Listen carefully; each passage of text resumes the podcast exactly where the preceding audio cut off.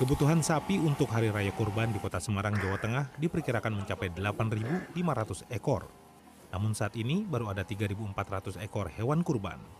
Ada kekurangan sekitar 5.100 ekor. Menurut Kepala Dinas Pertanian Kota Semarang, Jawa Tengah, Hernowo Budi Luhur, Kamis siang, kekurangan tersebut dipenuhi dengan mendatangkan hewan dari luar daerah, seperti dari Pati, Rembang, Blora, Kendal, dan Kabupaten Semarang. Masalahnya, kota-kota tersebut saat ini masuk wilayah merah penyakit mulut dan kuku. Karena itu dinas akan memperketat lalu lintas hewan kurban. Dinas hanya mengizinkan masuk ternak yang mengantongi surat keterangan kesehatan hewan SKKH. Ketersediaan kita itu untuk sapi dan kerbau itu kurang lebih hanya sekitar 1380-an, 1380-an.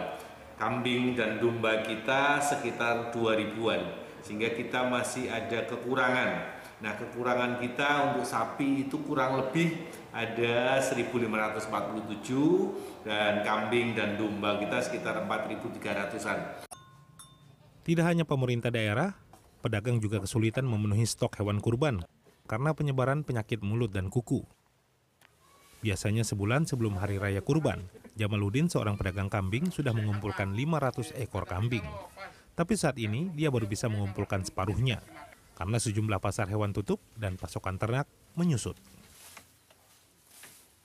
Ya kita terpaksa harus ke pasar kan dapatnya sedikit dan susah karena jualannya di jalan dan di kebun orang, bukan di pasar.